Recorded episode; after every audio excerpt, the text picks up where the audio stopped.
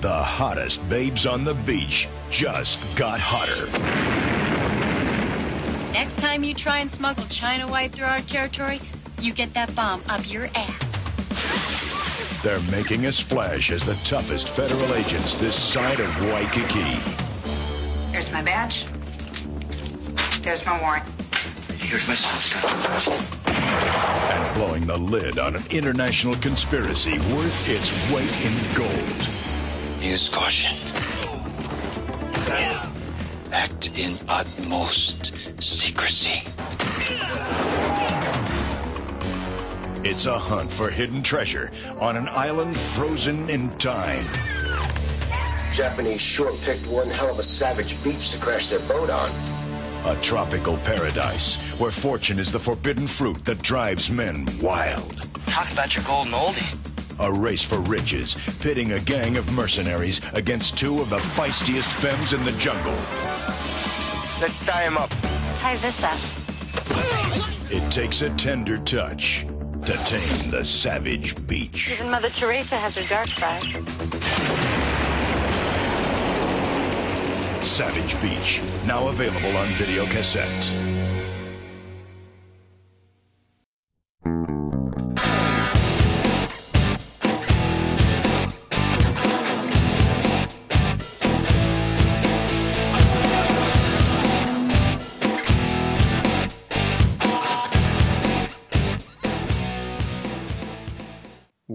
Welcome to They Call This a Movie, testing the strength of friendships one terrible movie at a time. Subscribe to the podcast on iTunes and other podcast services by searching They Call This a Movie. We are part of the Main Damie Network, and to find more from us, check out the website, themaindamie.com, or on Twitter, Facebook, and Instagram at The Main Damie. We are also now a proud member of Geek Vibes Nation. You can find them at gbnation.com. Welcome back to the They Call This a Movie. This is Anthony Delvecchio, and with me as always is Dan Aquino and Mark Meyer. Say hello, gentlemen. Hey guys, how's it going? Now this was an 80s movie. Oh, hell yeah. that it was. But before we get into our 80s movie of the week, gentlemen, what have you been watching? I went on a little bit of a Russell Crowe kick. I saw someone posted that Master and Commander was a boring movie, and then Russell Crowe kind of schooled that person, like how it's actually beautifully shot and all that. And I realized I'd never seen it, so I figured, you know what, I'll give it a watch. Why not? And I enjoyed it. I thought it was a pretty well shot movie. Cinematography was beautiful. And I don't know how it's boring because in the first 10 minutes there's a naval battle and people just getting blown to shit and uh, there's a big naval battle at the end, but I really thought that was a well done movie. And then I watched Nice Guys, also starring Russell Crowe, and I forgot how good that movie was. I kind of hope they do a sequel to that, but I'm not sure if that's in the cards.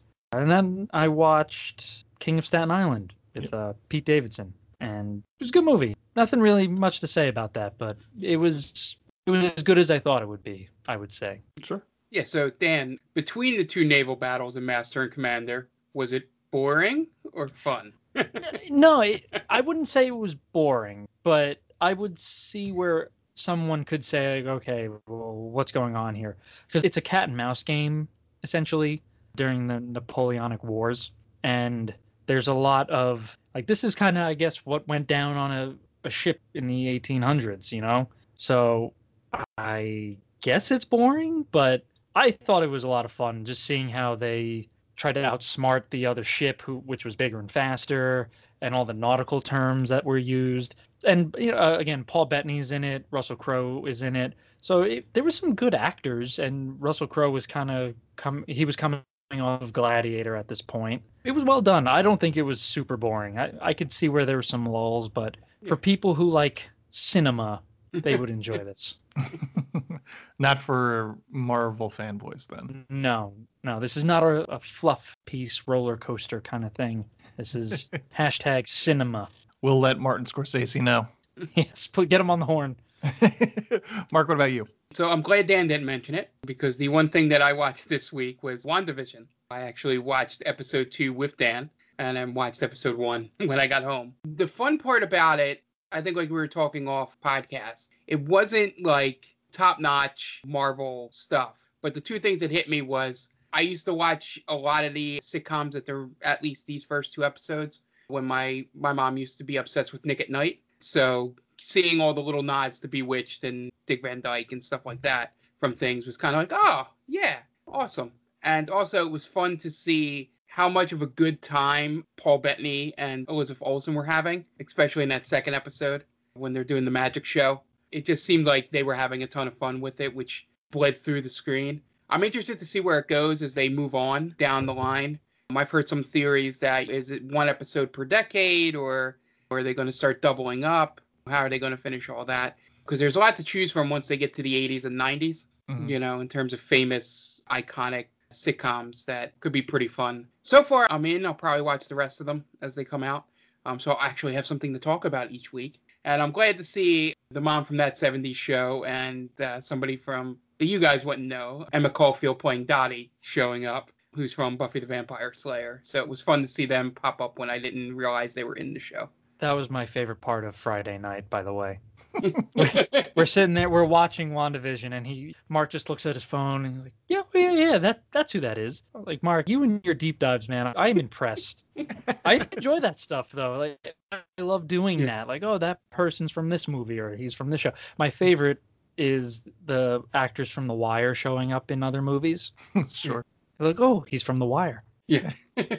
Well, I got a good part- one for you for this movie. By Yeah. the way. the, the, the funny part about Emma Caulfield in this is I saw an article on it where someone went way deeper dive into references in that her character in Buffy was afraid of bunnies and that's why there was a bunny in this episode and I was like okay they're not they're not going that far but it, it did make me You can never be too sure with Marvel. yeah All right. Yeah, for me, I watched WandaVision. I watched King of Staten Island. So we've knocked two all right off there. and then I just got finished watching This Is 40, which was not on purpose because of, of like the Judd Apatow connection, because my wife wanted to watch This Is 40. So we got it to watch it. What a depressing movie. Yeah. It's not a fun watch, especially as to as a married couple watching this and just being like, well, this is what our life is going to be, and not that long, not, not as long as we like to think. I I don't know about that. I think I think this was that movie is really dramatized, yeah, right? And plus he, he like starts his own music company, right? I He won't. kind of puts himself out there. I won't put myself out there like that. Right. We're safer. We're we're not Paul Rudd. We're just like we're not looking to swing for the fences. We're looking for an easy double. right. We're gap hitters. Station to station. It 100% feels like we're watching couples counseling for Judd Apatow and Leslie Mann. but it's nice to see Megan Fox show up, which was super weird because she like sits in the background for like the first two thirds of the movie, and then all of a sudden is brought into the front. And this is like Megan Fox era. Oh yeah. What's his name's not in it, right? T.J. Miller's not in it. TJ Miller's not in it. Jason Guy. Segel's in it. Jason Segel. Okay. Does he reprise his role of something? I'm not sure. His name is Jason in this. I can't remember if he like because he's playing he's playing like a her like yoga instructor, That's right. but he's also kind of creepy like he is in in Knocked Up. and the cop from Bridesmaids is in it, right? Yes, Chris Dowd. Yeah. Yes, that's who it is. Okay, that's who I thought was T.J. Miller's character. I'm and I think and- Billie Joe Armstrong makes an appearance. Billie Joe, he has a cameo, and then there's Lena Dunham is in there for very briefly. A couple other people here and there. Is- Melissa McCarthy, pre Bridesmaids, shows mm-hmm. up. And then we watched a movie called Radium Girls, which was all about like the girls from the 1920s that would work in these radium factories and then all got very, very sick and more or less died. I can Um, see that happening. Sure. so some back-to-back uplifting material you yeah it wasn't very it wasn't very interesting like the story's interesting but like the whole story ends with them just settling out of court f- with american radium Ugh. and it's like it doesn't make for a good movie it's, it's like you have 40 solid minutes of the trial and then they're like well we're going to settle out of court because they're offering us like $10,000 and that's that could save like our house basically Ugh, that's So, like, gross. yeah, so like in the real world, it leads to like these radium factories being shut down and a whole a whole lot of like regulations and stuff happening. But in terms of a movie, it's like, why do we watch 40 minutes of a trial?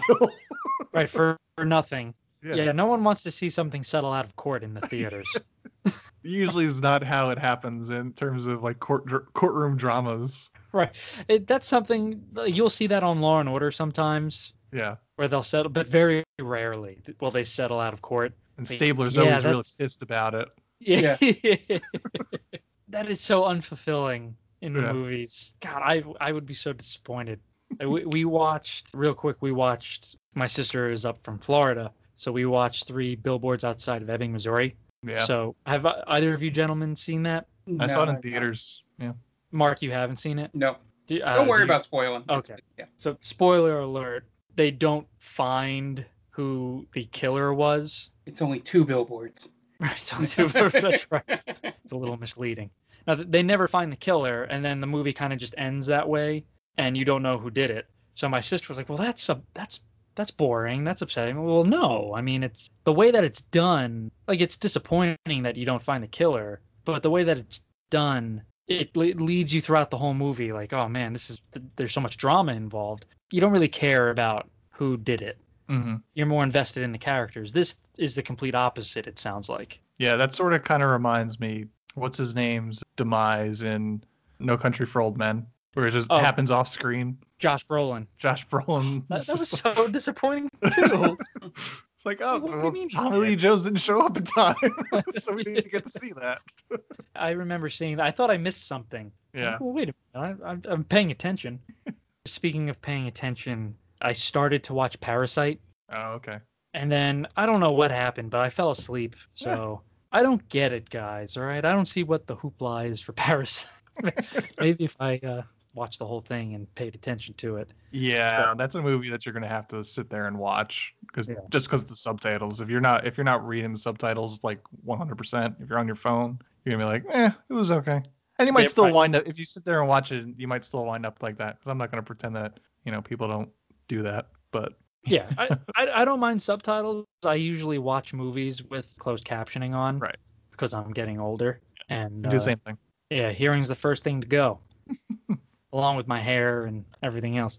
So, so I I don't mind that, but I- something I guess I was just tired. I don't know what happened, but that movie just didn't grab me at the at that moment. Gotcha. Probably because I started watching it at like three in the morning. Oh yeah, that wouldn't help. Yeah, that that was, context. you sort of buried the lead there, Dan. Yeah, a little bit. Sorry about that. And that's all I watched. So we're going to get into this week's movie, but before we do, we're going to take an ad break and pay off some of those bills. So we will be right back. And welcome back. And now it's time to talk about this week's movie. This week it was my pick. And over the past couple of weeks, we have done Robocop and we've done Johnny Mnemonic and we've done Wonder Woman. So kind of heavy, the first two post-apocalyptic sci-fi movies that hit a little too close to home, and then Wonder Woman was a two and a half hour mess. So I kind of needed to hit the restart button on what we're doing. Kind of needed to lighten the mood a little bit. So I've been suggested on Amazon Prime for however long, because all I wind up watching on Prime Video is shitty movies, whether or not they're for this show or not. That's all I wind up watching. So I've been suggested a bunch of Andy Sidaris movies, and I felt like we needed to eventually tap into the Andy Sidaris filmography. And unfortunately, Hard Ticket to Hawaii is not available on Prime Video, but this week's movie, Savage Beach, was. So we watched Savage Beach this week. So, fellas, where are you coming from with Savage Beach? Well, and there has to have been a better way to tell us you were just horny this week, because Yeah. This, oh my god, this movie, it's essentially Skinamax. That's my secret, Dan. I'm always horny. Horny. I could tell. I, I mean, I, am watching this movie and I was like, I think, I think Ant has something wrong or like something's up with Ant because this isn't like your normal. They call this a movie pick. Every now and then you'll have some boobs here and there, but this was This is this was aggressive. central. Yeah. I, I think I messaged you guys. This should have been called Innuendo Beach because they, they they have the scene where one of the I guess Charlie's Angels wannabes is talking to a pilot or She's talking to hunk. Shane Abilene. Shane Abilene, and they're talking about a gun, but they're clearly talking about his his dick. Yeah. Yeah. How does it handle? Like, oh, it handles well. And is it big? Bigger than normal. I'm like, oh my god. Just, they might as well as just winked at the camera every time they said something about his gun. It was Yeah, like that- three minutes long. Yeah. Yeah. that was the most proud writing for that writer was Uh, that yeah. entire scene. That's why the entire dialogue stayed in. I mean, it- it writer Andy one second. Sidaris Yeah, But did he direct and write it? right. wrote and directed. Yeah, wrote and directed. Yep. That sounds about right. That sounds why that was three minutes long and wasn't edited around. He's like, I I really love this back and forth. I could have sworn this movie was like an Italian movie. yeah, definitely. He's got Italian sensibilities. Yeah, I would have bet my m- mortgage on this that this oh this is like a spaghetti western kind of movie, you know, and I, like everything was gonna be dubbed. Like nope, this is he was born in Chicago, so as far away from Italy as you can really get. Mark, where are you coming from with Savage Um, Beach? Yeah, I I've heard Andy Sidaris in passing, but haven't really seen any of his movies. I don't know if good's the word to finally, you know, dive into one, but to actually understand what all these references were from other people that I've seen on Twitter or in other media about these movies. But just from looking at the promotional shot that comes up when you bring it up on Amazon Prime, and then the opening scene of a guy doing samurai stuff in what was it, Dusk or Dawn? I don't know which one it was, but I was like, all right, I'm in. This is going to be something wacky. And then it felt like a movie where Andy Sidaris decided to go, you know what? Every opportunity these two girls are on screen, we're going to make them take off their shirts. That's the beauty of an Andy Sidaris movie. Yeah, it's just like it, it got comical after a while. It was just like, oh man, we've been in these wet clothes for four hours. Better take them off now that the camera has been on. And then that's all it is, and it cuts away. It made me laugh the entire time. It was much more funny than anything, you know, sexualized at all. Do you want to hear something that's funny? This guy is a, a primetime Emmy winner. there you go. Andy Didn't he win for like Sidaris. Monday Night Football or something? The, the Olympics. Or the Olympics? yeah, I knew it was a sports thing. Outstanding I was reading through the in trivia. sports Yeah. programming. Yeah. I, I You know what? CBS had the Olympics in the 60s. This guy was making his money, and then he's like, you know what? I just want to go to Hawaii with a bunch of big titted blonde chicks and make some movies. He's just sports living the info. dream. Yeah, he took that chance. He's living the dream. Find out if anyone knows who this guy is. Like, it, do they have him in the hallowed halls of CBS somewhere or Yeah. something? God, that, imagine all these years I've been working there and I've just passed by his plaque. Yeah. You worked in the Andy Sidaris building. Right. oh my God, it's all coming together. if there was a word above gratuitous, I think that would be the nudity in this movie. Yeah. There's gratuitous, and then there's this movie. Yeah, exactly. So I've never seen an Andy. Eh, That's not 100% true. I haven't seen Hard Ticket to Hawaii or Savage Beach, but I remember there was one time in college. I was, wa- I was watching TV with a roommate, and he found his other movie, Day of the Warrior, was playing at like two o'clock in the morning on like either AMC or Bravo. So it was like all the nudity was cut out, but they were still showing like Day of the Warrior. So that was, was my like 20 introduction. minute- It was a Yeah. 20 minute show or something. It was like maybe an hour long, probably. Oh. but yeah, that was my introduction to Andy Sidaris, and obviously, Hard Ticket to Hawaii has been covered by a lot of people. That's kind of like what I guess people consider Andy Sidaris' masterpiece. Everything that all his aesthetic is kind of combined at that moment for Hard Ticket to Hawaii. But man, you know what? The guy liked what he liked and seemed to make a, a small little career out of it, making movies in, in beautiful locations with beautiful women. Gotta He's like hand Adam to him. Sandler, pretty much. yeah. And probably snorting a lot of cocaine. Oh, I'm sure. yeah.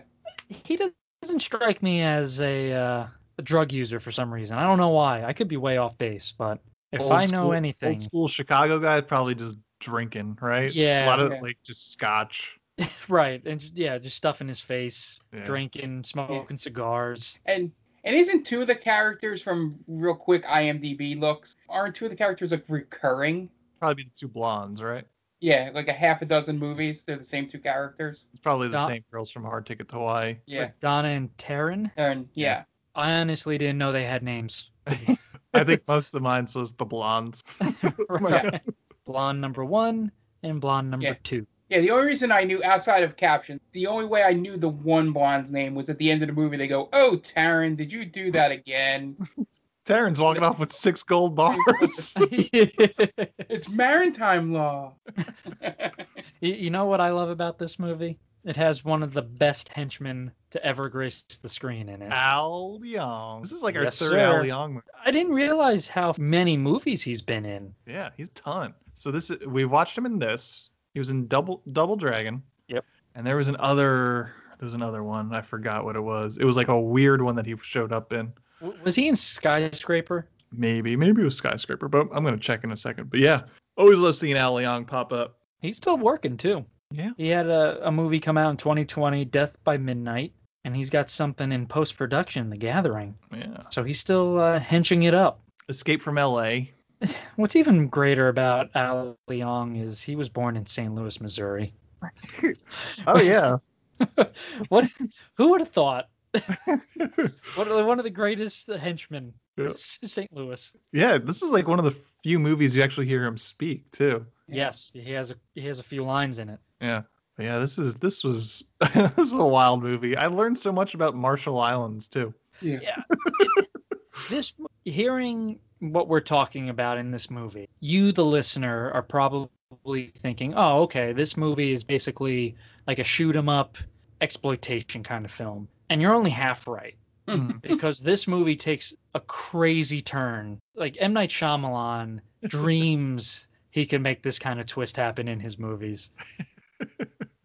yeah, this movie's wild. Savage Beach from 1989, as we mentioned, directed by Andy Sidaris, and he has an aesthetic to say the least. He's directed Hard Ticket to Hawaii, Malibu Express, Lethal, Return to Savage Beach, and Day of the Warrior. It stars basically all Playboy playmates and Al Leong. Dona Speir, Hope Marie Carlton, John Aprea, Bruce Penhall, Rodrigo Obregón, Dan Secchi, Al Leong, Eric Chen, Teri Weigel, and Lisa London. Has an IMDb score of 4.3 and a Rotten Tomatoes score. There's no critic score, but a 35% audience score. And no box office numbers, obviously. Do you know who should have been in this movie? Who? Malibu. Malibu would've been the same great. thing. Malibu would have been great in this movie. He should have been the blonde guy, If you make- CIA right. operative. Oh man, that would have been or it Could have been Shane Albert. He could have been Shane Abilene. Talking about his big gun. That'd been Or- fantastic. I just love how the end she just calls him by his. I love when people call people by their fur- full name. Full name. It's it's just a little thing that I just get a kick out of. It's like when you when you see like random people show up as, as like cameos and like tele in sitcoms from the 90s. It's like, oh man, it's the Beach Boys, including you know, I can't even think of a fucking Brian Beach Adams. Boys name. Not Brian Adams. hey, look, it's it's John Yeah, Stamos. What are you doing John here, John Stamos. Stamos? I agree. I always get a kick out of it. It makes no sense. Why not just call him Shane? Or yeah, Shane or- Abilene. or just call him Abilene? No, don't call him that. Yeah, this one's wild. It's such a, a refreshing movie. yeah, you you know you're right. We really needed this palate cleanser on they called this a movie. Yeah. I was thinking about it while I was kind of judging you for it. I was like, you know what? He's off on this, but I kept thinking like, you know, we've done RoboCop, great movie. Yep. Wonder Woman, which is, you know, not a great movie, but it's way better than we usually do on this this podcast. Now we're kind of getting back to our roots. When was the last time we've done something so schlocky? Yeah. You know, it's, it's good to kind of touch base with who we were. Yeah. You gotta reset ever so often, man.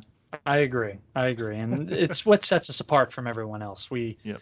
we watch these kind of weird, horny movies. It's kind of wild, but I feel like we've watched hornier movies. Yeah. Cats No. was hornier. Uh, Yeah. But for all the wrong reasons there. Yeah, exactly. Well, Yeah. I also enjoy how this movie wanted to be three different movies. again, it takes that weird turn where you know you think it's okay. These girls are going around doing drug busts, helping out underprivileged children, and then all of a sudden it turns into this hunt in the jungle with a Japanese dude. And you're like, where did this come from? Why is it happening the way it's happening? It was essentially it was like a fun drug bust movie. Then Mhm. it was a uh, rescue the kids movie. Yep. And then it turned into a World War II gold treasure hunting Do, adventure. do these women have an official title? They're DEA operatives. Yeah. Okay, so they they're not like Charlie's Angels essentially. No. and I love that they never call themselves DEA. They always announce themselves as the Drug Enforcement Agency. they say the full name. Yeah. they get all their jobs from Shane Abilene Yeah. right. with that giant say, fax machine with no no wire connected to anything. I didn't know what to think at first. I thought that they were the bad guys, the girls, because you know they they show up to this dock and they start hitting on these two schmoes, and these guys like immediately fall for it. They're like, oh yeah, these incredibly hot women are onto us and they love us and they want to bang us. Like guys, come on, like, you've been ugly your whole lives. You know this. Yeah, he I, looks like Don Johnson with that beard. my- that was my favorite line of that part. We ugly people know there's always something up. If, if a 10 walks up to you and starts flirting with you, you're in trouble. Yep. Yeah. If high school's taught any of us anything, You're going to be in for a huge prank. and, and I love how the twist on who people are bookend this movie. Like their introduction at the beginning, and then you find out who the other blonde guy was at the Mhm. very end, and it's the same thing where Yeah. it just comes out of nowhere. sure. The, the whole point of this movie is don't trust beautiful people. Yeah. Sure. Yeah. You want to get into the plot? Dissect this movie? Let's do it. Do it. All right. What do you got, Dan? All right. I forgot we we don't have Tia here to plug her top 10 with Tia. I had a nice little break. But every week, Tia and her friends, they have a podcast where they discuss top 10 lists. So you can follow her on Twitter at TC underscore Stark. She's also on Geek Vibes Nation. She's also the head writer for Geek Vibes Nation. She writes a bunch of great articles, all nerdy stuff.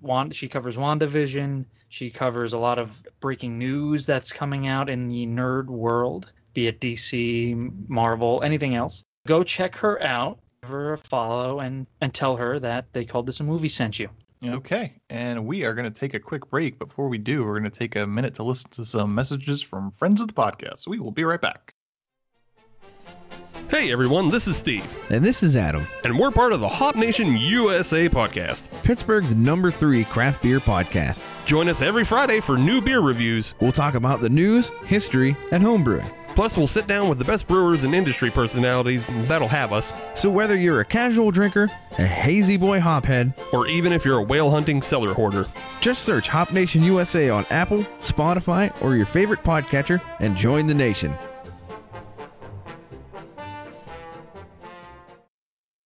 Oh, hi. Didn't see you there. It's me, George, from the best little horror house in Philly, the show where we talk about the best horror movie ever made, according to our guest at least. We've talked about groundbreaking classics like Texas Chainsaw Massacre and Alien, but we've also got a lot of great ones coming up, including some very fun guests like Len Kabasinski of Swamp Zombies and Red Letter Media fame, Caroline Williams, the star of Texas Chainsaw Massacre 2, and Chase Williamson from John Dies at the End. So make sure you're subscribed to the best little horror house in Philly, and I'll see you boils and ghouls over there.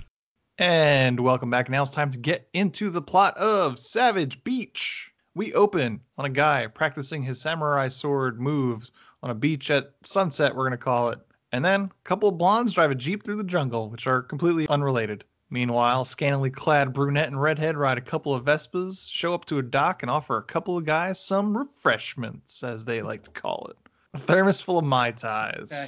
Blondes show up to the dock with some machine guns and start snooping around as the two guys go off with the other two girls. They find that they're smuggling drugs and pineapples. But they had a warrant the entire time, so they probably didn't really need to sneak up on them. Probably violating that warrant. One of the blondes, Donna, flashes her badge at the dock's supervisor, tells him she's DEA, and so he tries to shoot her with a shotgun. Yeah, you, you left out my favorite line. He, she goes, "Here's my badge, here's my warrant." And he goes, "Here's my shotgun," and then he turns and shoots her. It's a bold move for a guy like yeah. that.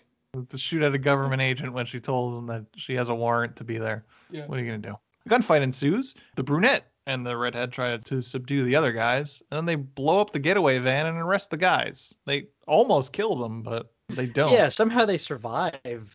That was a a, pretty big explosion. A couple of cuts and bruises. That's it. just enough C4 to just they to they just, perfectly timed it. just yeah. It was like a Roadrunner cartoon. Yeah. They just they leave with like black on their faces, you know, Just their hair soot. blown back. And then the girls celebrate in the hot tub for reasons. Well, eight reasons, but That's right. All totally hot, totally naked. Yep. Well, he knows how to pick them too. The entire time I'm thinking of that Tom Green line, from Road Trip when Mhm. he's telling the story about all the the chicks in the the locker room Uh-huh. and they're all naked. And the kid's like, they don't do that in there. Like, are, are you telling the story or am I? all right, so there they were, totally hot, totally naked. That's just how these girls act in this movie. Yeah. And then at a hospital, they're overrun with a bunch of kids that are suffering from some sort of illness that needs a serum. Doctor makes a call to Honolulu to get a serum flown out to them. Shane Abilene, the only pilot, I suppose, is quote unquote deep into a new project, which means he's banging some chick in the pool. no, that's not a euphemism. That's really what's happening. Shane accepts the call and tells them that he'll get them the serum in 24 hours. And he's also some sort of DEA operative. So Shane calls the girls and tells them all about the job. He springs into action flying his helicopter as the as of yet unnamed brunette picks up the serum from the hospital, which is to be delivered to Knox Island. I think this is the first point in the movie where I should have had some clue that this might have been an ongoing series with the blondes because Mhm. I think one of them says another Abilene. Right, yeah. Question: DEA agents usually don't hang out on tropical islands, right? That's that's fake. I don't know, but maybe we should. I, it makes me feel like I should have been a DEA agent, right? right, we picked the wrong jobs. I would never survive though. I'd fry. That's the only reason. Got got to get that sunblock, man. Although that that blonde dude at the end, he's very sunburned. He's very red. He is very red at the end. I didn't even think about it. Like I thought for some reason with this movie you kind of turn your brain off. So I figured they were like a special covert op like super team. I didn't know they were actual DEA. Uh, Like I, I thought DEA agents hang behind like desks and have like shitty jobs, not Yeah, just hanging I in know. tropical locations. I've never met a DEA agent, so I'm not really sure. Yeah, that's a good point. So Shane meets up with the girls and talks over some weapons he brought, most of which is just an opportunity to have like a dozen euphemisms for his dick. And he specifically highlights a crossbow that is single shot, which I'm sure won't come up again. And it's also important to note that this mission that they're going on is completely humanitarian and ordinarily would not need the use of weapons. Yeah, and, and I, I believe the crossbow was uh, was a euphemism for premature ejaculation. yes. Oh yeah, anything that they could fit in there sexual, it's there. Oh yeah, that's that's like the the most overwritten scene in this movie. It's like, man, just just probably put it on like a, a cork board, man. How, what are your best euphemism jokes for guns? we got 'em. There are no wrong answers here. Throw them at me. The arrow explodes three seconds after insertion. Half penetration was the exact Penetration. Yeah, yeah. We've all had those problems. No, totally not. And the blondes are off in a plane. it's just you, Dan. yeah. And we cut to a blonde dude on a motorcycle leaving somewhere and heading somewhere else. Then a captain in the Navy is talking with a representative of the Philippine government, calls the guy a bleeding heart liberal, tells him that he's stolen a satellite for the Star Wars program for 40 hours. And this uh, captain is played by John Aprea, who played Jesse's dad in Full House. He played, Did he really? yes, he did, played Oh, he did. John did. Stamos' dad. That's Yeah. awesome. I didn't know that. Yep. Look at that. Nick Katsopolis was his name. This movie is full of surprises. They're waiting for a Major Harrison who is delivering a computer disk for the satellite. At that moment, Major Harrison is getting abducted on the way to meeting, and the guy on the motorcycle replaces him. And then we cut to the girls on the way to the Marshall Islands hit a storm. Then the guy is posing as Major Harrison meets with the captain and the diplomat from the Philippines. The plan is to secure a supposed sunken treasure for the Philippine government that was lost when a Japanese boat was sunk during World War II. They're looking for an Admiral Inada who was in the Japanese army and helped steal the treasure from the Philippines. Meanwhile, at that exact moment, Admiral Inada is dying in his bed, but he manages to give his advisors the information regarding the location of the gold before he dies. Then we get a flashback of Inada talking with the man in charge with transporting the gold. He thinks the commanding officer plans to steal it for himself, and then we find out the boat that was transporting was caught in a storm and they were never heard from again. Then, through a storm, the blondes manage to land the plane at the hospital that needs the serum. They drop it off and then they're off again in a storm. Not quite sure what their rush was at this point, but they decided not to not to wait the storm out. Yeah. At first, I thought the whole treasure hunt thing was going to end up at that island and they'd have to save the kids from the people looking for the gold. Oh, those kids never make another you know, another scene in this movie. Oh, they're they're saved, man. Their story's over. That whole scene is to just show them and the best fake toy plane animation I've seen in a long time in a movie. It's, it's straight Um, out of a Godzilla movie. Yeah, it's great. I Um, think I wonder if they had to rush back to be back in the hot tub and be naked. I was going to say the only point of this scene is to have that great at- toy plane, and then also just have them take their shirts off for no reason inside. The Oh, plane. in the plane. yeah, uh, none of them are like none of them are steering the plane. yeah, let's they put put this it on on autopilot. autopilot. Specifically, they say uh, put on autopilot so we can get out of these wet clothes. Is that how autopilot works though? Yeah. For uh, one propeller plane? What's she say? She says planes are like birds. They're supposed to be in the air. Oh, that's right. Another movie where they just completely understand flight. It, It's just like the wind and the birds, man. Flight is so easy. In the desert somewhere, the Philippine diplomat meets with the guy that helped him crack satellite data. They made a side deal, and the diplomat gives him a ton of money for a duplicate of the original satellite data. And then the diplomat blows him up with a bomb that was in the suitcase. I laughed out loud at this. The guy asked him if he's going to count it, right? The guy who gives him the bomb. Uh, Yeah. No, I, I trust you. What if he had just said, like, yeah, I'm going to count it? The whole thing would have been foiled. There's Yeah. no money in here. well, he would, probably would have ran to his car as it blows up as he opens the suitcase. That's true. so he was just counting on this guy thinking he was trustworthy. Yep, it's a pretty bold move. yeah, for sure. As we mentioned, and then the bo- blondes put on autopilot so they can get out of their wet clothes. At the Diamond Beach Hotel, the diplomat is whining and dining a sexy lady friend. And we plan on using the fortune to finance a revolution in the Philippines, and then they fuck. And we see Bush. We do. That was a, a welcome surprise. Yeah, we haven't seen Bush in a movie in a long time. and it, it is a statement to say that this girl may be the worst actress in the movie. That's true. I, I wasn't. I really wasn't ranking them to be honest with you. They don't really give her much to work with, and I, I wonder if they knew that. Like, all right, you're not, you're you're kind of just here now. I don't do it for me. I do it for the party. And you know what kind of pissed me off about this movie? Those two get two sex scenes. That's not fair. Why do they get Yeah, two? he's, he's also very much a gentleman in those sex scenes. He never takes a handful of boob. That's true. Yeah, he's, and he looks like the worst of the worst. This guy, Yeah. right? He looks like he would be someone who would definitely use this as an excuse to grab up on a woman. He gets he gets pretty close to hover hands at points. He's a Of her- generous lover, though. He is, and he's very adventurous. They do it in the car. Yeah.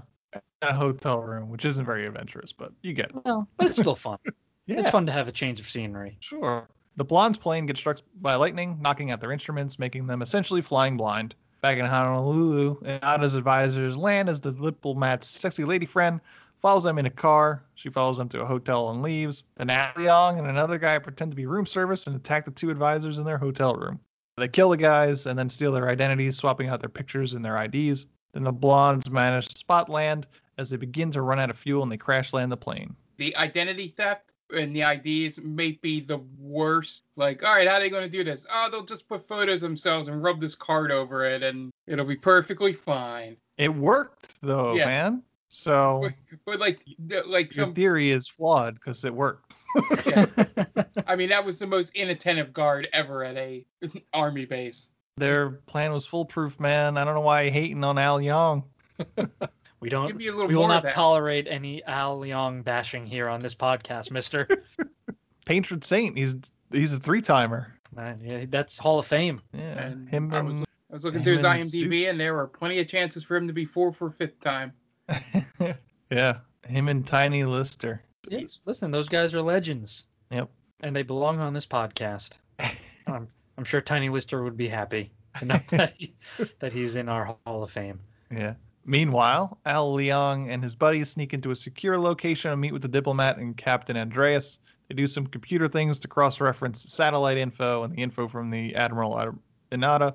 They locate a small island that seems uninhabited that the treasure may be on, except of course for the blondes who just crashed onto it. Girls go exploring the island thinking it's deserted, but there's someone watching them. Al Leong and the other guy go back to I keep calling him Al Leong throughout this whole thing. Al Leong and the other guy go back to the hotel and start cross-referencing their data. And the diplomat meets with the captain and sees they've secured a plane. And then he meets up with his lady friend and they fuck in the car. I hate how they get two sex scenes. Who would you have swapped out for this? You know what? I think it would have been nice to have something go on in the hot tub. Oh, okay. Little girl, Yeah. girl, or like Yeah, the girl. Shane girl Abilene and action. someone, or maybe the don't- the blonde guy and and Taryn. We don't need Shane Abilene in this movie. So you were you you were looking for some FFFF. yes, yeah. That, I mean, one would think that's the natural progression of this movie, right? Uh, They're in the hot tub. They just completed a successful mission. It's time to party down. All girl four way. Yeah, why not? That is that would be pretty progressive for 1989. Sure. No one says no to that. Nope. No viewer is like, this is wrong. We have to turn this off right now. I am insulted. Yep. Then the girls start building a shelter on the beach, and then they decide to go swimming in the ocean naked for reasons. That would have been fun instead of them doing it twice, right? Yeah. In the morning, Shane and the other two girls meet up. Not before the girls change out of their clothes for reasons. oh, there's a part coming up, and I, I'm hoping that you have an answer to it. You Okay. might know what I'm talking about. I'm not sure, but we'll see. Yeah. And they realize they have lost contact with the blondes in the storm. The blondes make most of the plight by harvesting some coconuts, and then they go spearfishing. When they come back, they notice other footprints on the beach. They do some calculations and realize that they're way off course, and basically they'll need a miracle to get found. Taryn goes walking through the jungle and gets attacked by a guy with a katana, but Donna shoots a flare at him and he runs off. They go back to the plane and get the weapon Shane gave to them. Then they waste some ammo shooting at some rustling in the bushes, and they've massacred a rooster. So something tells me that was a real rooster. Can neither confirm nor deny. It, it looked very real. I am not sure. And then they laugh at it. These heartless bitches. They do cook up the rooster and they go they eat it. So There, there will be nothing for them to eat. They like the shit out of that thing. they do. right? They they blow that poor thing away. They literally blow it to pieces. yeah. What are you gonna One, pi- eat? one picks up a head, one picks up a, a foot. And then they just like, ah, this is hilarious. It's like a sitcom laugh. So they I gotta up the- find out if that was a real chicken or not, or a real rooster. So they cook up the rooster and they go searching for the katana guy. And then they put on face paint for this occasion, which disappears as soon as they go hunting. And then they go stomping around the woods. Eventually, Donna gets caught in a snare trap, and the ka- and the katana guy runs off. Okay, can I just say, since this is one of our first close-ups of him, the old guy makeup in this movie is ridiculous, and I Yeah. love it. It's, it's looks like, like he was the in mummy. a tub for 25 years. yeah, Oh. it's really bad. And the best part is when he starts putting on war paint at the end, you can't even tell he's putting it on. Like when he's, An unmarked plane lands on the island. The girls go to investigate. Meanwhile, the katana guy gets ready. Turns out it's the diplomat, the captain, and the blonde guy. They're searching for the treasure. They go looking with some metal detectors as the blondes sneakily watch them. The captain gets the drop on the blondes and they take their guns and then tie up the girls, but not before Taryn kicks the diplomat in the dick. And then the diplomat's sexy lady friend and Al Leong and his crew reach the shore on a raft. As the guys continue to search the island for the treasure, the new group hide and follow them. So then the diplomat gets a ping on his metal detector, and the guys start digging, and they pull up a box. Then the katana guy comes up upon the girls and cuts the rope on Taryn's hands and runs off. So then Taryn helps out Donna out of her restraints. They get their guns back and they go sneak up on the guys. The guys open the box and find the treasure. And then Al Leong's guys and diplomat's girl show up, and the girl goes to kiss the diplomat, and then he her own men shoot her several times. he sits by and watches. yeah. Not really any emotion at that point. Like, oh my god. Just like, oh shit. Yeah, that that happened. And Al Leong tells the Americans that the diplomat was going to give the gold to communist insurgents. And yeah, then commies. yeah, and then Katana guy throws a machete into one of the merc- mercenaries' chests, and the gunfight starts. The Americans run off and they trip on a tripwire. The girls sit up and they take them hostage. They decide to work together because they're all they've got. They try to make their way back to the plane, but Al Leong and his team beat up the captain and the blonde guy. But Donna shows up with the, her machine gun.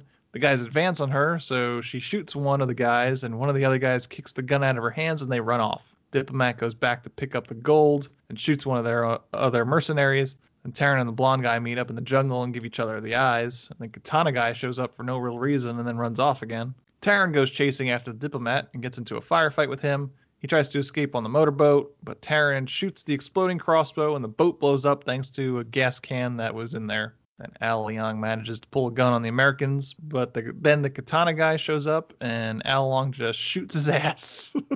but the katana guy still kills Al with his katana. And then, as he's dying, the katana guy talks about how he once killed a group of Americans that washed on the shore on the beach, and then two of his buddies killed themselves afterwards. One of them committing Harry Carey, the other walked into the ocean. And his they they explain all of this because he wanted to talk about how the last time he killed Americans and which is kind of racist, but he says I could never kill those eyes again. it's the thought that counts, I guess. and then he dies. The guys let the girls take the plane back to Molokai and call a Navy boat to pick them up. Then the blonde guy reveals to be a CIA agent that he redirects the gunship that was coming for him. The entire time I'm watching this movie, I'm like, are they going to just not resolve who this blonde guy is? like e- everyone else's allegiances have been revealed, but this guy is still. They think he's a major, and then not out of nowhere, yep, CIA. And I'm like, well, You that's have not where little- I thought it was going. You have little faith in Andy Sidaris' ability to tie up all en- loose ends. He's a master auteur. hmm The blonde guy tells them the CIA took over the whole operation. They decide to take the catamaran that Al Leong's team left back to Molokai. And back in Molokai, it turns out that Taryn walked off with six goals, gold bars, but it's not a big deal because the CIA agent told them that told the CIA that there were no gold bars missing. And then the girls pair up with guys for some fucking. Even Shane Abilene. the I- I captain really didn't that do they- anything. I love Right. that they made a uh, joke um, about which makes the time period. It was like, oh, did you paint the feet on the dance floor so that you know he would know how to dance? Oh, I didn't even I didn't even catch You- that. Okay. Yeah. Yeah. yeah. And then the captain has the line. He's like, I'll do anything once. Oh, or that's right. Yeah. Yeah, the ki- uh, the the captain gets yeah. that was it, but yeah. I wonder. Right. Like, the, these women, man, like the, I don't know if it's the time period, but it's kind of unprofessional. Yeah. Right? I mean, you're you're going you're you're doing these missions and really you're just like I just can't wait to get home and fuck someone. yep. I wonder if this was another moment with Donna and that Shane Abilene or the Abilenes had some connection to that character, and that's why she ends up with him at the end. You think Donna's just got to fuck all the Abilenes? Yeah, uh, it's some, some weird kink from Andy Sidaris. Yeah. It's like, oh, you're a lot bigger than your brother. but not as good as your father. And that is Savage Beach. It's it's one of the silliest movies we have ever covered. It wears what it wants to do on its sleeve. It just wants to show you super hot, attractive women naked in gorgeous locations. Yeah. yeah, and it, it kind of it felt like again, it's just an excuse to really have beautiful naked women. So they Mhm. kind of built a movie around that premise, Yeah. and they, whatever they got entire out of it, yeah, I mean, whatever he got out of it was pure happenstance. Yeah. All right, well, we have something here, but as long as we focus on the women, that's all I care about. Yeah. It's like Andy Sidaris is like if Russ Meyer got reincarnated in, in a time when he could show tits. right. he would be, his mind would have been blown. Yeah. We can do this. This is great. Yeah. Yeah, Uh, it's- I mean, I guess there there's plenty of nudity in Russ Meyer movies, but this was to the Oh, max. Yeah, th- this was like Mark was saying, beyond gratuitous. yeah, it was. The movie could have functioned without a drop of nudity. Yeah, But what's the point? Right. Yeah. Yeah. then we're just depriving ourselves. But still, Yeah. I'm just saying. yeah. All all the nudity was funny in this. It really was like he's going through things like, all right, it's been exactly seven minutes without boobs. Um, they're gonna take their shirts off. Yeah. or or the girl getting out of the pool that Shane Abilene is having sex with is going to tie her towel unnaturally so that her boobs are still exposed. That's a good point. Yeah, that's no no one does that. No one ties the the towel in that way. I wouldn't be surprised if he had like a formula for that. Like gotta show tits here, here, here, and here. Studies show that guys want tits every 10 minutes in a movie. Right. No more, no, No less. Did you ever hear that in order to, like our in, attention spans are so short, there has to be a cut like every 5 seconds in a movie? Hmm. That's kind of like what he was banking. If we don't get boobs in here every 10 minutes, we're we're going to lose our audience. I'm assuming you guys don't have anything to make this better besides a different sex scene. Yeah, I would probably add a few more. Uh, I'd probably give I'd give the katana guy a sex scene in flashback. in Okay. flashback. Oh, so we're Like- going even more progressive? Yeah, like he's getting ready to go to war. Oh, and he- okay. you didn't mean you know, when he- the three of them were on an island by themselves. you can do that too. I, I don't care how you do it. That's fine. But I would have done more of just he's getting ready to go to war, so he's hanging out with his best lady, and they do their thing, and then he's on the island, kills the the white guys. You know what? You probably could have seen, and this is kind of creepy, but you could have had him spying on the two blondes. You know, Oh. just and you just kind of give a close up of his eyes and their shadow everywhere else. You know, like he's watching, he sees them because I mean they're taking their clothes off anyway. So Sure. I mean, why just not throw that in there? Get rid of the second sex scene between the bad guy and his awful acting girlfriend. Let's see, what else could you do? Probably get rid of Shane Abilene. You don't need him. Make Full him a voice, Yeah. right? I just want to point out something that you said that you were worried about me for being too horny for picking this movie. and then how you would make this movie better is that you would add more Oh sex. yeah. I'm not saying that. I'm not. It's like once we're in there, you just got to get in there, right? Yeah. Yeah. Oh yeah. I'm never one to decrease the nudity. okay. Don't uh, don't get me wrong. if, if you're gonna do it, we're going we're going full throttle. There, there's no turning back. We cannot go backwards, only forward. not back, not sideways. Yeah, we, we got to go all the way. So ju- jumping off Dan's point of giving the samurai guy um, a sex scene before he leaves for war, it, it sets up the perfect moment of when he's done. He sits on the end of the bed, and the girl he had sex with goes, "But do you have to go?" Yeah. And he goes, "It's the Bushido way." Right. He has to bring honor. Yeah. There, yeah, he he has to bring honor to his ancestors or you know all that good stuff. And yeah, it, it's almost like in 300 where he's standing in the doorway, just like naked, and you just see him from the back, and he's full of regret, and he's he's very troubled. And then mm-hmm. samurai guy is just like you know the in war no one wins, and then you cut to him killing the American soldiers. I guess I don't know. it's weird. like, Why did his other two guys kill each other, but he didn't? I I guess he he looked down upon them though. Kind of called that guy a coward. like- Yeah. Well, I thought, you know, I, I'm not going to sit here and pretend to understand the culture, but I thought if you bring great shame on yourself, you you commit the harikari, harikiri, and that's like you're you're so you're bringing honor back, right? And then drowning yourself, I don't understand that. That's Yeah. way worse. I'd rather stab myself, I'd imagine, right? Right? Yeah. I feel like I want I want no part of being drowned. Like I I that's got to be such a difficult way to do it, right? Right, because your whole your body is literally fighting for you to breathe. Yeah. right? It, your brain is just telling you you need air, you and you need it now. Yeah. So I'd yeah, I'd rather just stab myself, bleed out, because you go numb after a while, from what I've been told. It's what all my victims tell me. I was going to make the joke. Thanks, Dan, for going there. no, I, I'm just assuming it it hurts for a while, but it goes away and you're done. You get the whole honor being brought back on you. Drowning yourself, I don't think there's much honor in drowning yourself. No, he kind of calls that guy a coward. Yeah, I'd say that's more cowardly. Yeah, I mean, it's like, I- batshit insane. Yeah, just let the ocean take me. Yeah, maybe he's like says. maybe he's from a fishing village. Who knows? And that's like their way. Like you know, Yeah. we come from the deep, and to the deep we uh, commit ourselves. Yeah. So that's kind of deep, right? I mean, that's a that's a deeper meaning. So maybe he's wrong for calling him a coward. Maybe we're all wrong for calling him a coward. We I don't know call him a coward. guy. Well, that's true. but we thought of him as a coward because the other guy said he was. Sure. We just took that that asshole's uh, word for it. Who Right. wasn't even who wasn't even uh, brave enough to kill himself.